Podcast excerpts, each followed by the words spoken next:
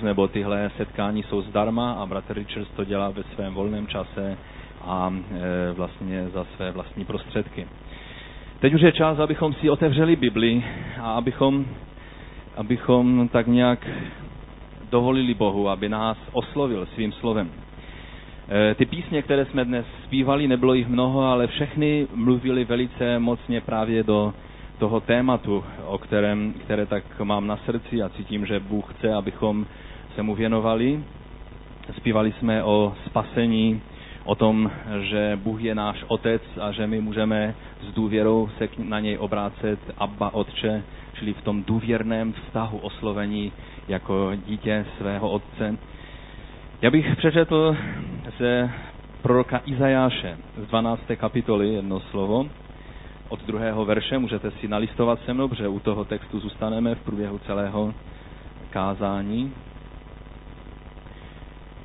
Budeme číst 12. kapitolu Izajáše od 2. do 6. verše.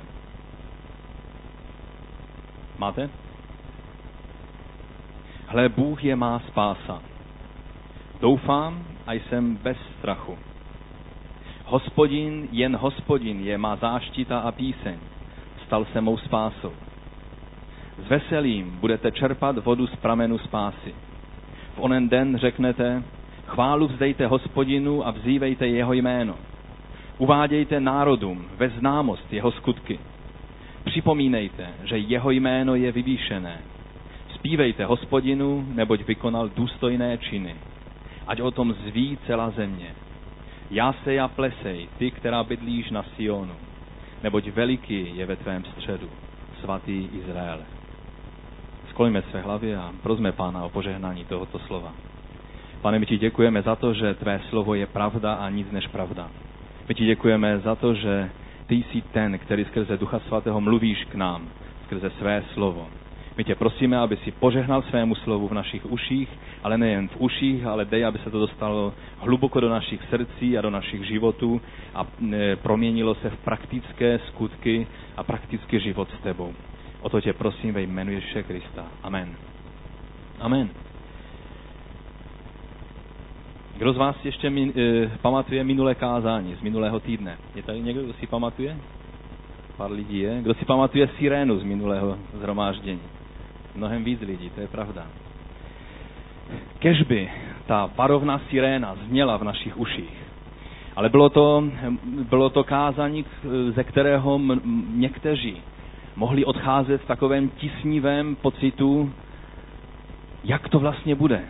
Mám vůbec možnost vědět o tom, jak, jak to se mnou skončí, anebo celý svůj život mám žít v takové té nejistotě a strachu a dozvědět se teprve až na konci, když se postavím před toho anděla, který v, tém, v tom divadelním představení tady představoval vlastně e, boží soud a, a vlastně ten okamžik, kdy, kdy jsou knihy otevřeny a kdy e, budeme s napětím čekat, jestli naše jméno tam je, anebo není, anebo jestli je, je možné mít klid v té věci už tady za našeho pozemského života a vědět, jak to se mnou je, jak to se mnou dopadne.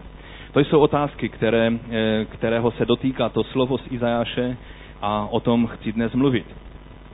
Ta zvěst eh, z minulého týdne o tom, že je nebe, na které se můžeme těšit, že to není jenom pohádka pro děti nebo útěcha pro staré umírající lidi, ale realita, že je, je to pravda, která je potvrzena jak biblickým, tak i mimo biblickým, spoustou e, mimo biblických e, e, takových potvrzení. To o tom jsme mluvili minule, ale taky jsme mluvili o tom, že existuje peklo. Místo věčného zatracení, které je reálnou hrozbou pro každou lidskou bytost. A to je ta vlastně, tak jsme říkali minule, ta druhá odvrácená stránka té naší schopnosti a, a možnosti se svobodně rozhodnout. Naše, naše svoboda by nebyla úplná, pokud bychom neměli možnost říct Bohu ne. A když někdo řekne Bohu ne a vlastně odvrátí se od Boha, tak e, Bůh musí respektovat rozhodnutí takového člověka. Ale jak to je s námi, kteří, kteří doufáme, že, že všechno je v pořádku a tak chceme jít za Bohem, ale ta hrozba pekla, o které jsme mluvili minule, je velice reálná.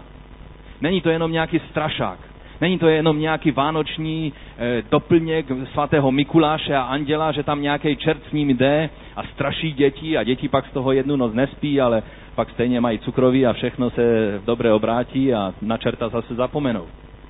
Ďábel a peklo a tyhle věci jsou reálnou věcí. A e, mnozí lidé, kteří dokonce pochybují o boží existenci, tak jsou přesvědčeni o tom, že existuje celá říše tmy a zlá, protože vidí, jak působí v tomto světě a jsou velice reálné a skutečné e, projevy toho, že ďábelská říše existuje. Jak to je s námi? Máme se toho bát a teprve až na boží pravdě, jak se říká, až budeme na boží pravdě, tam se ukáže, jak to s námi je? Máme možnost mít jistotu e, ve věcech svého spasení? O tom chci mluvit. Eh, John Wesley, který je jedním z nejslavnějších angličanů a, a nejznámějších v tom žebříčku, když se mluví o velkých angličanech, tak on je na jednom z předních míst. Byl to člověk, který, který ovlivnil celý svět evangeliem. On na svých začátcích, kdy už zakládal ty své skupinky svatostí na Oxfordské univerzitě a, a byl už známý jako, jako kazatel, tak jednou jel do Ameriky na lodi a, a tam se setkal s moravskými bratři. E, on je tak nějak poznal v takové zvláštní situaci, protože když byla obrovská bouře, tak byli jediní lidé, taková skupinka německy hovořících lidí, kteří se vůbec nebáli té bouře. A jemu se to zdalo takové dost zvláštní, tak se s nima dal do kontaktu a poznal, že jsou to moravští bratři, kteří cestují do Ameriky na ty, jednu z těch svých misijních cest, protože oni byli velice misijně, misijně založení. No a on, když se s nima tak dal do řečí a, a mluvil o tom, že je kazatelem a že jede do Ameriky taky kázat, on tehdy jel, myslím, tam Indiánům eh, kázat evangelium, Wesley. A jeden z těch moravských bratří mu položil takovou přímou otázku. Pane Wesley, a jak je to s vámi? Máte jistotu spasení? Když teda kážete jiné, máte jistotu spasení? A Wesley řekl, no tak eh, Ježíš Kristus přece zemřel za celý svět. On říká, to je pravda, ale jestli vy máte e, jistotu spasení ve svém srdci. Wesley říká, no vím, že bylo vše uděláno proto, abych mohl, to celé zaopatření bylo učiněno proto, abych mohl být spasen. Ten moravský bratr mu říká, no to je, to je pravda, ale jestli ty ve svém srdci, bratře, máš, máš e, jistotu, že jsi spasen. Toto Wesleya nenechalo klidným. Ta otázka zůstala jak vypálena do jeho srdce a celou tu dobu, co byl na té službě v Americe a potom se vrátil zpátky do Anglie, tak vlastně to hořelo, tahle otázka v jeho srdci a byl, byl od té chvíle e, si uvědomil, že nesmí spočinout dřív, než se dozví, jak to vlastně je s jeho jistotou spasení. Potom mohl prožít e, jistotu spasení a naplnění Duchem Svatým a, a víme už pak zbytek, to už jsou dějiny, co všechno se dělo skrze něj. Byl to kazatel, který projel tolik mil na koni, co my, většina z nás autem v životě nenajezdí, odkázal tolik kázaní, kolik my ani nesníme možná snídaní ve celém svém životě a e, byl to člověk, kterého Bůh mocným způsobem používal. Ale i on potřeboval si ujasnit. Mám jistotu v tom, čemu věřím. A nebo tu jistotu se dozvím teprve, až budu na boží pravdě. Mnozí lidé jdou životem měsíc za měsícem, rokem, rok za rokem bez e, boží moci, protože jsou si nejistí svým postavením v Kristu. Nejsou si jistí tím, jestli skutečně věčný život dosáhnou a tak stále se zaobírají svým vlastním spasením a na zbytek už jim nezbyde čas. Pokud si myslíte, že teď teoretizuju, tak vám musím říct, že jeden z velice častých pastoračních Eh, rozhovorů se nepřímo, přímo zřídka, ale taky se to stává, ale nepřímo tyká právě tohoto problému. Že jsou lidé, kteří nemají jistotu toho, že kdyby dnes zemřeli, tak se postaví před Boží tvář a budou přijatí do slávy. Pokud je tady někdo na tomto místě, kdo tuto jistotu nemá, pokud je někdo, kdo nepřijal ještě spasení a vlastně ani nemůže vlastně mít tuto jistotu, pak to je ta ta eh, nejvhodnější chvíle, jak bychom měli tohle rozhodnutí vydat svůj život pánu učinit. Ale pokud je tady někdo, kdo je křesťanem a přijal odpuštění hříchu a vydal svůj život pánu a nechal se pokštit na vyznání své víry, ale přesto nemá jistotu, jak to s ním je vlastně. Jestli když udělá nějakou chybu, tak v té chvíli je spasen nebo není spasen. pak zase činí pokání, takže už zase je spasen. Ale možná zase ráno se zbudí a vstane levou nohou, jak, jak se říká u nás, z postele a udělá nějakou chybu a, a zase už není. Jak to vlastně s náma je? O tom chci dnes mluvit. Takže ta otázka zní, lze mít jistotu spasení? A nebo naopak je to dobré pro nás žít v nejistotě a tím jsme stále drženi v nějakém takovém střehu a, a o to se víc snažíme, abychom dosáhli spasení? Musím vám říct, že většina sekt se řídí touhle filozofii. Ať to jsou světkové Jehovoví, nebo jiní mormoni a další a další sekty, těch jsou stovky, nemyslete si, že je jenom jedna nebo dvě, jsou stovky různých sekt po celém světě a, a, a mají ty nejrůznější možné teologické systémy, ale pár věcí mají, mají společných. Jedna je vždycky, a to je, že popírají božství Ježíše Krista, pak, e, že popírají to, že Duch Svatý je osoba, je božská osoba. A pak velice často je tam právě to, že není možné vědět, jak na tom jsi, teprve, až budeš splňovat všechny požadavky, které ta sekta na tebe naloží, tak potom možná, pokud budeš sekat dobrotu, nějak to spasení dostaneš. Ale do poslední chvíle nemůžeš vědět. A proto se musíš stále snažit a naplňovat někdy dost podivné učení e, takovýchto směrů a sekt. V jiných náboženstvích než křesťanské je to ještě horší. Tam jsou někdy e, jistota spasení buď vůbec neexistuje, anebo třeba jako v islámu skutečnou jistotu, že budou v nebi, mají pouze mučedníci. Ti, kteří položí svůj život ve svaté ve svatém džihádu, anebo nějakým jiným způsobem. Pak není divu, že je spousta sfanatizovaných jednotlivců, kteří se s vybušninou vrhají třeba na, na, různá, na různé autobusy, místa a tak dále, protože kromě toho, že je žene nenávist vůči těm, kterým chtějí ublížit, tak taky jeden z těch velice silných motivačních prvků je, tohle je způsob, jak mohu mít jistotu, že budu v nebi. Je to zhrudná věc, ale je to jedna z věcí, kterou mnozí ti, třeba když jsem tady jednou četl tu modlitbu toho, eh, toho Muhammada Aty, který byl jedním z těch, který navedl jedno z těch letadel na věže eh, toho World Trade Center, tak eh, myslím, že si vzpomínáte, že to byla modlitba, ve které, ve které bylo cítit prostě to jeho očekávání, že tímhle skutkem si zasluhuje spasení a věčný život v ráji. Čili takhle, takhle to je s jinými náboženstvími a různými, různými sektami. Ale i některé křesťanské směry rovněž neznají pojem jistoty spasení a, a mají eh, hodně závisí to, jestli můžou lidé očekávat spasení nebo ne, na momentálním rozpoložení člověka a na jeho skutcích. Dokonce i tak eh, velká církev, jako je katolická církev, má hodně e, tu jistotu závislou na tom, jestli se zúčastňuješ e, dostatečně těch věcí, jako jsou mše a spovědí a tak dále. A je spasení a, a jistota spasení spojena hodně ze skutky a s vlastně naplňováním různých náboženských úkonů. Jsou lidé, kteří chodí třeba 20 let do kostela nebo déle a jistotu spasení nemají. Je tohle podle Boží vůle? Je tohle správné, anebo Bible učí něco jiného? To je naše dnešní otázka. Reformace, když přišla vlastně a přišla tak trošku ve spojení s tím, že byla tištěna Bible a Bible se dostala do rukou, do rukou mnohem víc lidí než předtím, tak e, přinesla světlo do, do této věci. A Luther, když přišel na to, že vlastně nemusí strádat ve svém srdci nejistotou, ale že může mít jistotu, protože jeho spasení je z milosti a, a je to boží dílo a on k tomu nemůže přidat svými skutky nic, to jej osvobodilo a dalo mu obrovský pokoj a radost do jeho srdce. Ale pak přicházely samozřejmě další a další učení a, a vlastně reformační e, teologie ohledně toho e, předurčení neboli predestinace, k čemu jsme určeni, jestli k věčnému životu nebo k věčnému zatracení. A já se vám omlouvám, že teď budu trochu teologicky, ne, vydržte chvilku, to nebude dlouho trvat, e, ale je to, je to nutné. Tak vlastně se ten směr reformační rozdělil do takových dvou, dvou proudů.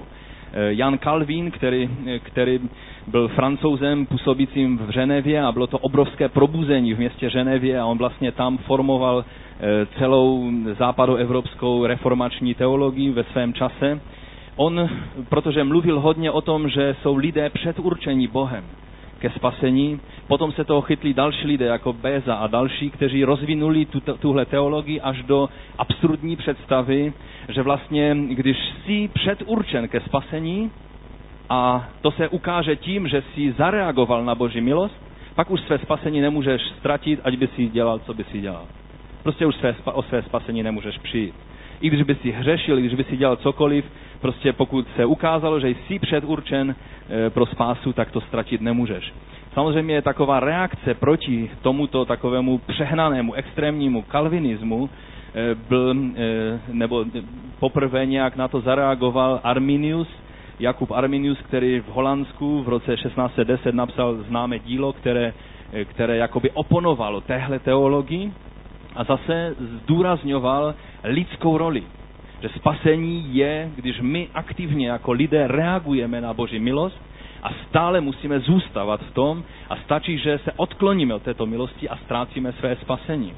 Samozřejmě extrémní arminianisté se dostali do, do situace a stále ještě existují dodnes i extrémní kalvinisté, i extrémní arminianisté, ti zase jeden den se cítí spasení a druhý den se necítí spasení. Že jeden den se jim podařilo činit dobré skutky a druhý den cítí, že jejich život nějak je méně pod božím vedením a, a ve svém srdci necítí, že jsou spasení, tak spasení nejsou. A takhle jejich život velice kolísá. Takže to jsou různé pohledy lidí. Co mluví Bible? To je můj první bod dnes, to všechno byl úvod do posud. Co mluví Bible ohledně možností jistoty spasení? Jaká je Boží vůle ohledně možnosti mít jistotu svého věčného údělu? Zajímá vás to? Ano? Takže předně to slovo, které jsem už četl z Izajáše, vraťme se, podívejme se na něho ještě chvilinku. Tady je řečeno, Bůh je má spása. Ne, že bude v budoucnu až přijdu na soud a teprve se zjistí, jak jsem dopadnul. Dokonce Bible mluví, že ti, kteří přijali Ježíše, nepřijdou na soud, ale přešli ze smrti do života přímo, aniž by se museli postavit na, u posledního soudu. Čili eh, ten soud v jejich životě probíhá právě ve chvíli, kdy oni vydávají svůj život Ježíši. A Boží milost přikrývá jejich životy a eh, jsme spasení z jeho milosti a eh, zůstáváme pod touto milostí už vlastně na věky. Už se nic na tom revidovat nebude. Souzeny budou naše skutky, ale ne náš osud, jestli půjdeme do nebe nebo do pekla. A to je dobrá zpráva pro ty, kteří přijali Ježíše Krista do svého života. Halo, slyšíte to? To je dobrá zpráva. Že když bych měl být teprve někdy ve věčnosti souzen a rozhodovat se o tom, jestli půjdu do nebe nebo do pekla, tak já bych už dnes hrůzou nemohl ani spát. Protože vědět, co znamená peklo a nemít jistotu toho, že se tomu mohu vyhnout, pak by mě to připravovalo do stavu hrůzy. Nevím, jak vás. Takže to je dobrá zpráva. Bůh je má spása, ne bude. Nebo něco takového. Tady je dále. Doufám a jsem beze strachu. To slovo doufám, to je hebrejské slovo batach, které znamená něco jako, doslova to znamená spěchat do úkrytu. Prostě zalézt do úkrytu. Jo? Neznamená to doufat, no nějak to doufám, dobře dopadne. České slovo doufám je špatně přeloženo, protože znamená takové snad možná. To slovo batach znamená zalez do úkrytu a vědět, že tam jsem v bezpečí. Rozumíte tomu? Hospodin je naše skryš, to říká Boží slovo na mnoha místech. Takže to slovo, doufám, by bylo lépe přeloženo, mám jistotu, jsem zalezli v dobré skryši, která funguje a proto jsem beze strachu, rozumíte? Proto jsem beze strachu. Čili to slovo znamená e, důvěřovat, mít jistotu, spolehnout se, být si jíst, být v bezpečí, mít odvahu, která vychází z jistoty, kterou mám. Rozumíte, co to znamená mít jistotu spasení? Znamená mnohem víc, než jenom nějaké chabé doufání, že to se mnou nějak dopadne. Ještě se k tomu slovu vrátíme.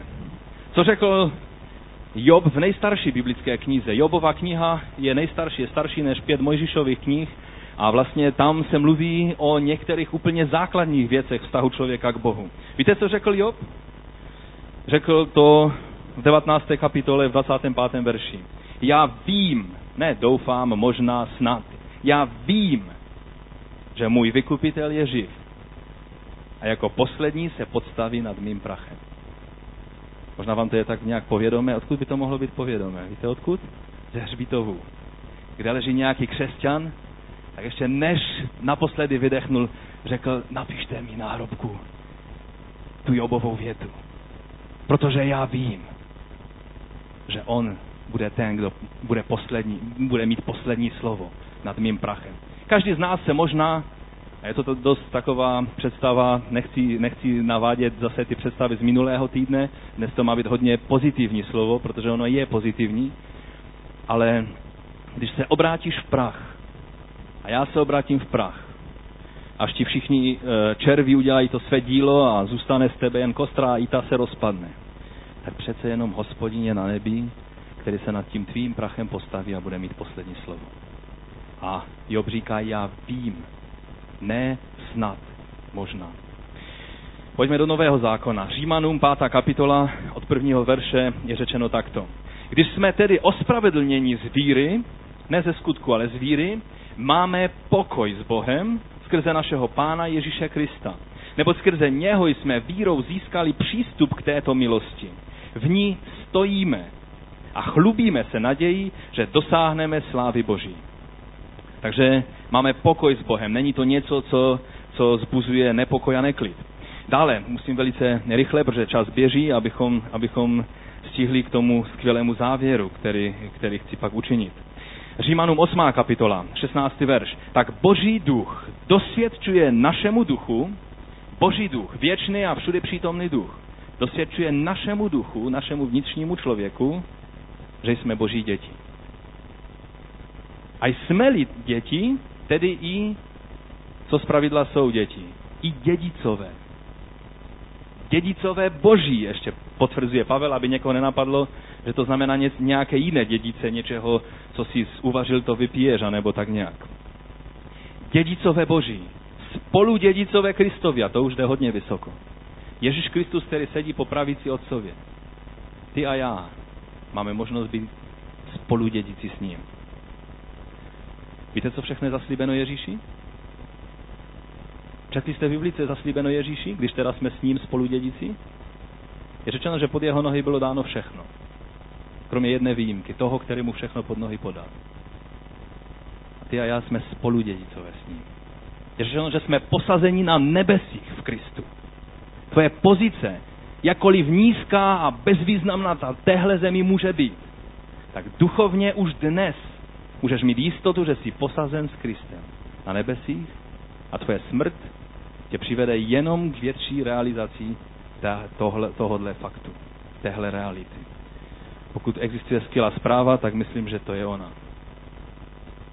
Takže jsme spolu dědicové Kristovi, trpíme-li spolu s ním. Tady na tomto světě máme různé trápení a problémy a někdy i pro následování. Budeme spolu s ním účastní Boží slávy. Haleluja. Pak 38. verš té stejné kapitoly. Pavel říká, jsem si jist. Co znamená slovo jsem si jist? Myslím si, že to je hodně silné slovo a neznamená to snad, možná, doufám teda, že to nějak dopadne. Jsem si jist, že ani smrt, ani život, ani anděle, ani mocnosti, třeba démonské, ani přítomnost, ani budoucnost, ani žádná moc, ani výšiny, ani hlubiny, ani co jiného v celém tvorstvu. Existuje ještě něco, co nebylo vyjmenováno? Pak to tam taky patří, že cokoliv jiného v celém tvorstvu nedokáže nás odloučit od lásky Boží, která je v Kristu Ježíši, našem pánu. Myslím si, že to se hodně týká jistoty, kterou máme v Bohu. To není, že něco přijde, najednou přijde smrt nečekaně a ty jsi z, e, nestihnul ještě dát do pořádku pár věcí, které přece jenom zbydou dát do pořádku. Myslím si, že každý z nás, kdyby teď padl mrtvý, máš pár věcí, které by si potřeboval ještě dát do pořádku? Každý z nás je máme. Pokud víš, že máš něco udělat do pořádku, pak to udělej. Ale stejně zbydou určité věci, na které možná přijdeš v poslední vteřině a nebudeš mít možnost už je dát do pořádku. Ale smrt tě nemá možnost oddělit od Krista, pokud mu patříš. Pokud si přikryt jeho láskou. Nedokáže nic z těch věcí, které jsme jmenovali, nás oddělit. Takže v tom v té osmé kapitole tam je spousta dobrých zpráv. Vůbec epištola Římanům je celá dobrá zpráva. Je to prostě evangelium. Tady jsme nazváni dětmi a jak jsem už ukázal, i dědicové. Zkusme si položit takhle otázku. Máte děti? Máte, že? Mnozí, mnozí z nás tady máme děti a, a dokážeme se vřít trošku do role rodiče. Když tvoje dítě by přišlo, vaše děti to nedělají, ale některé děti jsou taky i zlobivé. Představte si, že by dítě přišlo pozdě ze školy a pak zjistíte, že vůbec ve škole nebylo a bylo za školou. Já vím, vaše děti to nedělají, ale kdyby náhodou. A nebo byste zjistili, že přišlo ze školy a naštvalo se, protože jste mu nedali dobrý oběd tomu dítěti, tak vzalo tu nejdražší vázu, kterou máte, křišťálovou a bez zlostí rozmlátilo o podlahu. To je dost silné, že? Byl by to problém? Myslím pro určité části toho dětského těla? Neříkejte to, že tady vyučujeme, že se může taky někdy dítěti napraskat na zadek, protože to je téměř žalovatelné v této republice, ale, ale Boží slovo to doporučuje, že je to někdy ta nejzdravější věc, kterou rodič může udělat. Je to dítě v problému? U každého soudného rodiče bude v problému. Ono dnes, já vím, jsou různé filozofie a já někdy žasnu, co všechno rodiče vidí u svých dětí, že není problém. Děti můžou dělat cokoliv. A zdá se, že pro rodiče to problém není. Já vás jenom chci varovat, pokud máte takovou filozofii, přijde den, kdy toho budete hořce litovat. Protože výchova pro dítě je zdravá. Halo, výchova pro dítě je zdravá. Já jsem ji potřeboval, ty jsi ji potřeboval a pokud ji tvé dítě nebude mít, jednoho dne budeš hořce plakat. Dnes máš možnost tvé dítě ještě formovat, třeba ho učit sedět slušně na zhromáždění. Příklad. Takže, eh, to jsem se trochu zamotal. Dítě přišlo ze školy a mělo, mělo vážné problémy. E, chystá se výprask, třeba. Přestává v té chvíli být tvé dítě tvým dědicem? Přítneš mu opaskem. Pořádně. Neříkejte, že jsem vás naváděl, čím, co máte dělat. E, čímkoliv, rákoskou. Učitel ve škole, když, když já jsem chodil do školy, dnes by ho to dítě žalovalo, toho učitele. On e, za klavírem měl takovou rákosku a vytáhnul tu rákosku a prostě nám přitnul tou rákoskou. Takže přítneš svému dítěti, ale v té chvíli tě ani nenapadne, že to dítě přestává být tvým dědicem. Amen?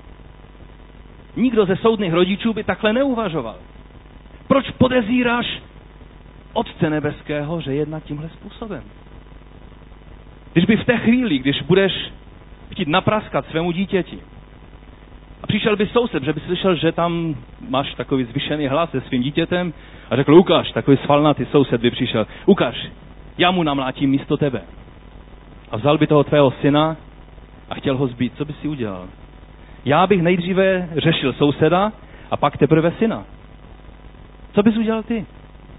Stejně tak, když přijde ďábel a chce spochybnit tvé dědictví v Kristu tím, že jsi ve vážném problému a otec si potřebuje s tebou vážně promluvit a Bůh to umí dělat. Amen? Ale když to dělá, to neznamená, že ďábel, ten zlý soused, může přijít a říct, já to vyřeším. Nemá právo. Stále jsi dítětem Božím. Protože koho Bůh miluje, co s ním dělá? Nechá ho růst jako kůl v plotě? Vychovává, trestá, protože nás miluje. A to dělají taky rodiče, kteří milují své děti. To je jiné téma, já ho odháním to téma, i když mě láká. Takže pojďme zpátky k věci. Takže dědictví nestojí a nepadá na chvílkové poslušnosti nebo neposlušnosti problému, když něco, kluk, který prostě co chytne do ruky, tak se mu rozpadne. Jsou takové děti, které na co šáhnou, tak se jim rozpadne v rukách. To je zvláštní dar, ale mají ho mnozí kluci. I děvčata někteří mají taková, takový dar. I jako křesťané máme takový někdy takovou smůlu, že, že kde se pohneme, tam děláme nějaký průšvih. A boží srdce je zarmouceno kvůli nás. Jako otcovské srdce je zarmouceno nad tím, když dítě nedělá jeho vůli. Ale to neznamená, že přestává být dědicem otcova bohatství. Ten marnotratný syn se stal marnotratným synem čím? Tím, že dělal paseku? Ne. Tím, že řekl, víš, já půjdu pryč. To tady pro mě končí. Jsi sice otcem, ale já končím, už nejsi mým otcem, já si beru život do své ruky a jdu si po svých. Tehdy s bolavým srdcem otci nezbývá než říct, máš svobodnou vůli, musíš se rozhodnout ty sám. Ale to, že máme problémy a že občas děláme paseku, otec ví, jak si s námi poradit. Haleluja. Díky jemu za to. Dokonce i tak světské zákony, jako jsou zákony České republiky, tohle respektují. A vydědit dítě z dědictví není tak jednoduché. Nemůžete říct, mé dítě se mi nelíbí, já jsem chtěl blondáka, on je celý černý. A proto ho nebude dědit. Tohle nemůžete říct, protože byste se dostali do, dostali do problému se zákonem. Ale pokud, a já nevím, já nejsem právník, ale tam je nějaká taková klauzule, která říká, že pokud hrubým způsobem dítě poruší nebo zneúctí, nebo já nevím, udělá něco, co je hrubé zneúctění rodiče a to dává důvod, že rodič pak může začít proces vydědění. A pak to dítě nedědí. Ale to je velice bolestivý, velice vážný právní akt. Není to tak, že když jednou udělá nějaký, nějaký problém, takže přestává být dědicem. Takže věřím, že nám to trochu objasnilo, co znamená, jaká výsada to je, jaké požehnání je v tom, že jsme děti Boží a tím, že jsme děti, jsme dědicové, spoludědicové s Kristem. Dobré, pojďme číst dál. Tesalonickým, a nebo tak, kdybych se ještě k tomu vrátil, co pro to člověk může udělat, aby se stal dědicem? To je dobrá otázka, že? No tak buď se musíš narodit do rodiny, kde je co dědit, to je jedna možnost, že? Jsou taky místa, kde se můžeš narodit a dědíš jenom dluhy, ale pak jsou místa, kde se můžeš narodit, kde máš co dědit. Čili buď se narodíš tam, kde máš co dědit, díky Bohu, že Otec nebeský je někdo, po kom je co dědit. A nebo druhá možnost, být adoptován, být osvojen. Ano? O nás je řečeno, že jsme byli přijatí za syny, adoptováni za syny Boží. Takže ten, tak jak tady v té scénce jedné bylo, tím, že chodíš do kostela, se nestaneš křesťanem, stejně tak, jako když by si chodil do garáže, se nestaneš autem. Chtěl jsem říct ještě jiný příklad, radši ho vynechám. Takže myslím si, že je dostatečně jasné, že do Božího království se musíš narodit, aby si byl božím dítětem a být adoptovan, přijat za syny a být pak spolu dědicem s Kristem. Tesalonický, první tesalonickým první kapitola, čtvrtý verš. Víme přece, přece, bratří Bohem milovaní, že patříte k vyvoleným. To slovo tady ukazuje, že nejenom ty víš o své, o, máš jistotu spasení, ale že i jiní křesťané mohou vidět na tobě, že patříš Bohu a že jsi spasen. Čili je to věc, kterou Pavel věděl o tesalonických a tesaloničtí měli možnost vědět o něm. Není to nějaká nejistota, ale je to něco, co můžeme vědět a mít jistotu v té věci. Dáte mi ještě 10 minut, abych mohl dokončit to téma, nebo budeme končit. Další slovo, 2. Timoteova, první kapitola, 12. verš. Proto také všechno snáším a nestydím se vydávat svědectví, neboť vím, komu jsem uvěřil. Vím, komu jsem uvěřil. Jsem přesvědčen, že on má moc chránit, co mi svěřil, až do onoho dne. Bůh jediný může říct, já mám moc, abych ochránil to, co jsem do tebe vložil. On má moc ve vás, kteří jste přijali požehnání v Team Challenge a nevím, kde přesně vás, vás život zavede. Ale jedině Bůh má moc ochránit to ve vás, co do vás bylo Bohem vloženo. On je ten, který bude při vás, i když nikdo jiný vás nebude vidět. On bude blízko a on má moc a můžete mít jistotu a nejenom nějaké chabe doufání. Vím, komu jsem uvěřil. Jsem přesvědčen, mám jistotu, že on má moc chránit. 2. Timotova 4. kapitola. Pán mě vysvobodí ze všeho zlého a zachová pro své nebeské království. Jemu patří sláva na věky věku. Amen. Pavel věděl, že i když bude procházet v tom životě různýma věcma, nakonec Bůh ho vysvobodí ze všeho a má pro něj věčnou slávu určenou. Židům 10. kapitola. Máme-li tedy, 21. verš, máme-li tedy tak velikého kněze nad celým božím domem, přistupujme před Boha s opravdovým srdcem v plné jistotě víry. Se srdcem očištěným od zlého svědomí a s tělem obmytým čistou vodou, což znamená boží slovo, Držme se neotřesitelně naděje, kterou vyznáváme, protože ten, kdo nám dal zaslíbení, je věrný. Bůh je věrný. On není věrolomný. On ti něco nezaslíbí, aby potom řekl, já jsem změnil názor. Víš, ty se nehodíš pro nebe. On je věrný a dodrží své slovo, které ti dal. První Janův list, čtvrtá kapitola, 13. verš. Že zůstáváme v něm a on v nás, poznáváme podle toho, poslouchejte dobře, poznáváme podle toho, že nám dal svého, svého ducha. A my jsme spatřili a dosvědčujeme, že Otec poslal Syna, aby byl spasitelem světa. Kdo vyzná, že Ježíš je Syn Boží a v tom zůstává Bůh a On v Bohu. Tohle je cesta spásy. Také my jsme poznali lásku, kterou Bůh má k nám a věříme v ní. Bůh je láska a kdo zůstává v lásce, v Bohu zůstává a Bůh v něm. V tom je jeho láska k nám, v tom jeho láska k nám dosáhla cíle, že máme co? Že máme plnou jistotu pro den soudu. V tom dosáhla jeho láska cíle v nás. Že máme plnou jistotu pro den soudu. Neboť taky, neboť jaký je on, takový jsme i my v tomto světě. Boží život se projevuje v nás a proto v den soudu nemusíme, mít, nemusíme tápat, nemusíme mít strach, ale máme plnou jistotu. Dále, první Janův pátá kapitola. Kdo věří v Syna Božího, má to svědectví v sobě. Kdo nevěří Bohu, dělá z něho lháře. Pokud pochybuješ o božích zaslíbeních, děláš z Boha lháře. Protože nevěří svědectví, které Bůh vydal o svém synu. A to je to svědectví. Bůh nám dal věčný život. A ten život je v jeho synu. Kdo má syna, má co? Má život. A kdo nemá syna Božího, nemá život. To není něco snad možná. Buď máš syna Božího a proto máš věčný život. A nebo ho nemáš, ještě si ho nepřijal jako svého spasitele a pak si nenamluvej nic. Prostě nemáš věčný život a hrozba věčného zatracení je na tobě. Ale dnes, v každé vteřině můžeš tuhle realitu ve svém životě změnit. Toto píšu, ještě dodává Jan, kteří věříte ve jméno Syna Božího, abyste věděli, že máte věčný život. Žádná nejistota. Takže suma sumárum, Bible mluví o jistotě, ne o doufání, ne o nějakém možná se to nějak stane, anebo jen skrze to, když budeš dělat to nebo ono. Ale máš jistotu, když patříš Bohu a s vděčným srdcem přijímáš jeho zástupnou oběť do svého života, pak jeho milostí jsi spasen a to je jistota nejenom zbožné přání. A teď ještě se podívejme na to, z čeho pramení naše jistota. Jak jsme četli ty texty, tak tam je spousta věcí, které ukazují, z čeho pramení.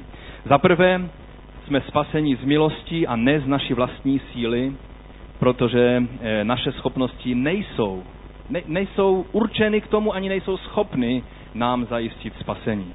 Efeským 2. kapitola 8. verš říká, milostí jste spasení skrze víru. Spasení není z vás, je to boží dar. Není z vašich skutků, takže se nikdo nemůže chlubit. Nemůže se jeden křesťan na druhém vyvyšovat, protože všichni jsme spaseni stejnou věcí a to je boží milostí, kterou jsme přijali od Boha. To jediné, co mohu udělat z milostí, je, když jsem adoptovan a přijat za dítě a dědice, že to z vděčnosti přijmu, z radosti přijmu a jsem vděčný. Mohu něco víc pro to udělat? To je první věc, které to vychází. Že je to boží dílo a tudíž mám jistotu, že Bůh je dost moudrý na to, aby spase, mé spasení dovedl až do zdárného konce. Kdyby to záleželo na mě, nevím, jak by to dopadlo. Druhá věc, z čeho to pramení. Pramení to z přijetí pravdy Božího slova. Ty texty, které jsme četli, bez ohledu na to, jestli se momentálně cítím víc spasen nebo méně spasen, ty slova mají pravdu. Amen? Možná některý den máš takový pocit, že Bůh na tebe zapomněl, že necítíš se spasen. Někdo ti vynadal, že vůbec nejsi křesťan a ty najednou začneš pochybovat o tom, jestli opravdu jsi křesťan. A začne se ti všechno sypat. A jsi falešně obviněn a, a, a pak pravdivě obviněn. A, a jsou různé věci, které začneš prožívat a nevíš, na čem jsi. Boží slovo, svou pravdu, ta pravda není ovlivněna tím, jak se cítíš, ale tím, co rozhodnul Bůh. To si zapamatujme. Někdy se cítíme pod pomazáním Ducha Svatého. Každý to prožíváme jinak. Někdy cítím jakoby takový oblak nebo deka lehla mi na ramena na hlavu. A cítím přítomnost Ducha Svatého velice zřetelně. Ale někdy necítím prostě nic. Kromě toho, že mám hlad. Ale Boží slovo platí i v jedné, i v druhé situaci zcela stejně. Amen? Takže to je ta druhá jistota, z které to vychází. Za třetí je tady ovšem něco, co je subjektivně prožíváno. Je to svědectví Ducha Svatého, který dosvědčuje mému duchu. Jsou situace, kdy jsme víc citliví na to, cítíme, co duch mluví v našem srdci, někdy jsme méně citliví. Ale jsou chvíle, ve kterých to, to cítíme velice zřetelně. Jak duch Boží říká ano. Ano. Jsi Boží dítě. A potvrzuje ti to skrze vyslyšené modlitby. Skrze to, že ti ukazuje věci, které bys jinak nemohl vědět. Že ti dává světlo do Božího slova. A stále můžeš cítit to přijetí, to oběti. Ve chvíli, kdy duch Boží se chopí tvého ducha, už ty, ty dva nejde oddělit. Splynou v jedno. Náš duch má být skryt, má být ponožen v duchu Božím. A tehdy to, co cítíme ve svém srdci, víme, že to není jenom nějaký vyplod našeho ducha, a že je to duch Boží, který potvrzuje našemu duchu, že jsme jeho. Takže to je svědectví ducha, které je v nás. Galackým říká, že protože že jste synové, poslal Bůh do našich srdcí ducha svého syna, ducha volajícího Abba, Otče. A tak už nejsi otrok, nebrž syn. A když syn, tedy z moci Boží, i dědic. Je to znovu tady řečeno všechno úplně nádherně. Jeden bývalý alkoholik, který nevypadal moc na křesťana, protože ještě stále měl zuby pryč a vypadal tak dost e, zvláštně, prostě byl to čerstvě obrácený alkoholik a mluvil o tom, že je křesťan a že je boží dítě a, a někdo se ho zeptal, jak to vlastně víš, že jsi křesťan? On se tak otočil na toho, kdo, to, kdo tu otázku položil a řekl, no přece jsem byl u toho, když se to stalo. Byl jsi u toho, když se to stalo, že jsi se stal křesťanem? Pokud ano, tak to víš. Víte, je něco podezřelého s člověkem, kterého všichni musí ujišťovat o tom, že je křesťan a on o tom neví. Pak se ten člověk potřebuje obrátit a vydat svůj život pánu a pak byl u toho a ví, tak ten alkoholik bývalý. Díky Bohu, že bývalý, který byl u toho, když se stal křesťan. Jak poznám, že v mém srdci je Duch Svatý? No přeci je napsáno, že po ovoci je poznáte. Proč ne po darech? Protože, protože dary Bůh dává neodvolatelně. On když daruje něco, tak to nebere zpátky. Jsou lidé, kteří dostali dary Boží a používají dary, ať jsou to dary jazyků, proroctví, cokoliv. Pak může, můžou skončit být křesťany a dát se třeba ke spiritistům. A dále budou mluvit v jazycích a dále budou přinášet svá pochybná proroctví. Bůh neodvolává své dary. Ale ovoce, jak se dá říct jiným slovem ovoce? Když je jabloň, která je zakořeněna a živá, jak poznáte, že je, že je živá a že to je jabloň? Že důsledek toho, že je jabloň a že má kořeny v zemi, je, že s ní začnou padat jednoho dne jablka. Je to tak? Čili je to, to ovoce se dá jiným slovem říct důsledek to znamená, jestli je Duch Svatý v mém srdci, tak důsledkem toho, že je Duch Svatý v mém srdci, se to nějak prozáří a dostane ven skrze ovoce. Protože to je důsledek přebývání Ducha Svatého v nás. Když tomu bráníme vehementně, samozřejmě to pak není vidět. Ale pokud Duch Svatý je v nás, pak vždycky, když má příležitost, ovoce ducha, je to láska, pokoj, radost a ty všechny věci, které tvoří součást ovoce, to je ten charakter Kristu, který se v nás projevuje bude prozažovat z našeho života. A teď za třetí a za poslední, jaký to má dopad na můj život, když mám jistotu spasení. Změní se tím můj život, když si uvědomím, že nemusím tápat, ale že mohu mít jistotu? Myslím si, že ano. Na jedné z mých prvních cest do Spojených států tehdy jsem měl takovou eh, situaci, že jsem letal hodně letadlem denně minimálně jednou, někdy dvakrát, někdy, někdy tři lety za den. Každý den to takhle šlo. Každou noc jsem spal v jiném hotelu a bylo to dost únavné, trvalo to asi pět týdnů. A tehdy jsem, moje letenka byla taková dost zvláštní. že běžně máte letenku, je tam napsáno, kterým letadlem, dokonce už které sedadlo a všechno tam je napsáno. A tak přijdete na letiště a jenom odevzdáte letenku, oni vám vydají ten boarding pass, nebo já nevím, jak se tomu říká, palubní lístek, nebo místenku, nebo něco. A, ale moje letenka byla trochu jiná. To byl takzvaný standby pass, čili já jsem měl zaplaceno možnost s tou a tou leteckou společností, že mohu letět kam chci, kdy chci, kterým letadlem chci, ale vždycky jsem musel počkat, až všichni, kteří e, nějak potvrdili, že teda letí, tak potom jsme tam stáli taková skupinka přešlapovajících lidí, netrpělivě čekajících, jestli zbyde ještě nějaké místo v tom letadle, nebo ne. Víte, podle čeho poznáte takovou tu skupinku těch, eh, těch, těch cestujících, kteří mají standby eh, letenku? To znamená, že nemají potvrzené, že skutečně poletí, ale snad to vyjde. Ti ostatní ti sedí v křesle, nějaký časopis čtou, mnozí spí, jo. Někteří tam sledují zprávy na televizní obrazovce a tak čekají, až bude zavoláno, že teda se už nastupuje do letadla a pak se zvednou a jdou. E, pak tam je jedna zvláštní skupinka, ale o té nechci mluvit, to jsou ti, kteří letí poprvé, ti sledují každou věc, která se děje všude kolem a, a jsou hodně nervózní z toho, ale to, o těch nechci mluvit. Pak tam je jedna skupinka cestujících, která vůbec nesedí, stojí u té přepážky, tam u té, u té brány, kde se nastupuje do letadla a stále něco vyjednávají tam s tou letuškou. Stále a telefonuje se a zjišťuje a předkladají svou letenku a, a stále řeší něco. A ti jiní sedí a čtou si a popíjejí kafe a jsou v pohodě. A ti lidé tam stále něco řeší. Jsou křesťané, kteří celý život stojí u té přepážky a ten svůj stand-by spasení takhle stále celý život řeší. Místo, aby se posadili a uklidnili se, že jejich letenka je v pořádku. Rozumíte? Ten rozdíl mezi těma dvěma skupinama cestujících je velice podobný rozdílu mezi dvěma skupinama křesťanů. Jsou křesťané, kteří nic jiného nestihnou udělat ve svém životě, jen řešit své, své vlastní spasení. A stále se ujišťovat, teď už snad to bude dobré. A ještě ta jedna konference a už možná budu mít jistotu spasení. A ještě jedno kázání, kež by to bylo to dnešní a už budu mít jistotu spasení. A řeší to takhle celý život. A přitom to, co Bůh chce, je, aby si směřoval k tomu cíli, který je před tebou, aby si byl jíst, že tvá letenka je zaplacená, je platná a že můžeš jiným pomáhat v tom, třeba těm ustrašeným, kteří se bojí létání, že jim můžeš říct nějaké pozbudivé slovo na cestě. Takže takový to má dopad na náš život. Ten Izajáš, ta 12. kapitola, když se vrátíme zpátky tam, kde jsme začali, tam je řečeno, hle, Bůh je má spása, doufám a jsem bez strachu. Hospodin je hospodin, je má záštita a píseň, stal se mou spásou.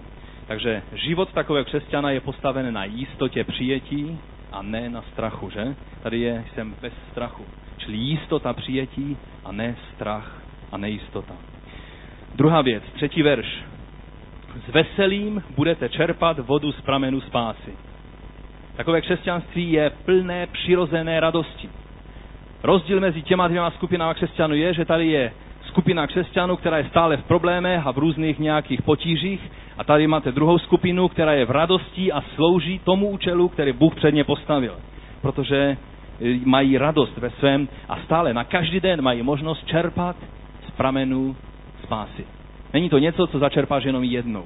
Ale vždy, když potřebuješ své ujištění v Bohu, můžeš čerpat pramenu spásy a to způsobuje veselí ve tvém životě. Může být veselí v životě křesťana? U toho křesťana, o kterém dnes mluvím, je veselí přirozená věc. Není to nějaké vyumělkované veselí, ale je to jednoduše radost, kterou dává Duch Svatý a jistota toho, že jsme děti a dědicové. Takže není v tom nic vyumělkovaného.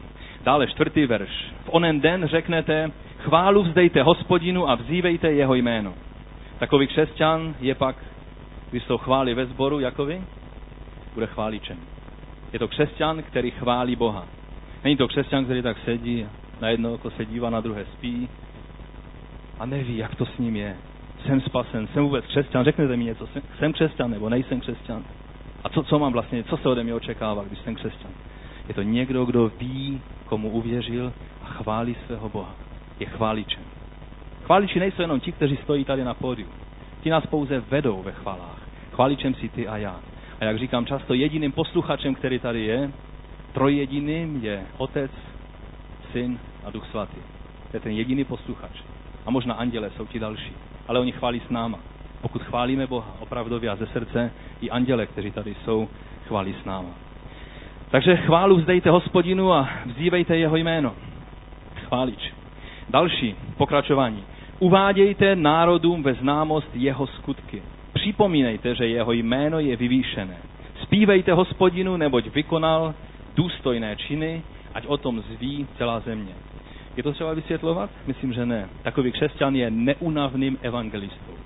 Kam přijde, tam bude mluvit o tom, co přijal. Protože ví, že je to něco, co vyřešilo jeho život, nejistoty a, a strachu. Strachu ze smrti a z nejistot, které nás potkávají v tomhle životě. Prostě když ví, že si přijal jistotu, tak každý člověk, koho potkáš, tě napadne a má on tuhle jistotu, kterou mám? To není nějaká sektářská namyšlenost, že my jsme lepší a oni jsou horší. To, je, to vychází z té jistoty, kterou prožíváš ve svém životě, s tím dobrým, co si přijal, se chceš jednoduše podělit s ostatníma. A vychází to z lásky a ne z nějakého příkazu nějaké třeba strážní věře.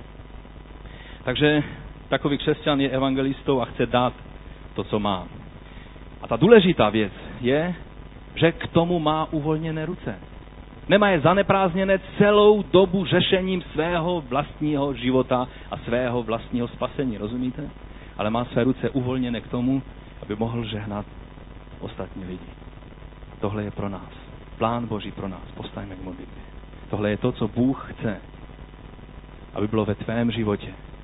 Aby si neměl své ruce a své srdce a, a svou hlavu a všechno zaneprázdněno strachem a nejistotou ale aby si odpočinul v tom faktu, že když si odevzdal, tak jsme četli u Jana, když si odevzdal svůj život Pánu, když tvůj život patří Ježíši Kristu, pak máš možnost mít pokoj s Bohem.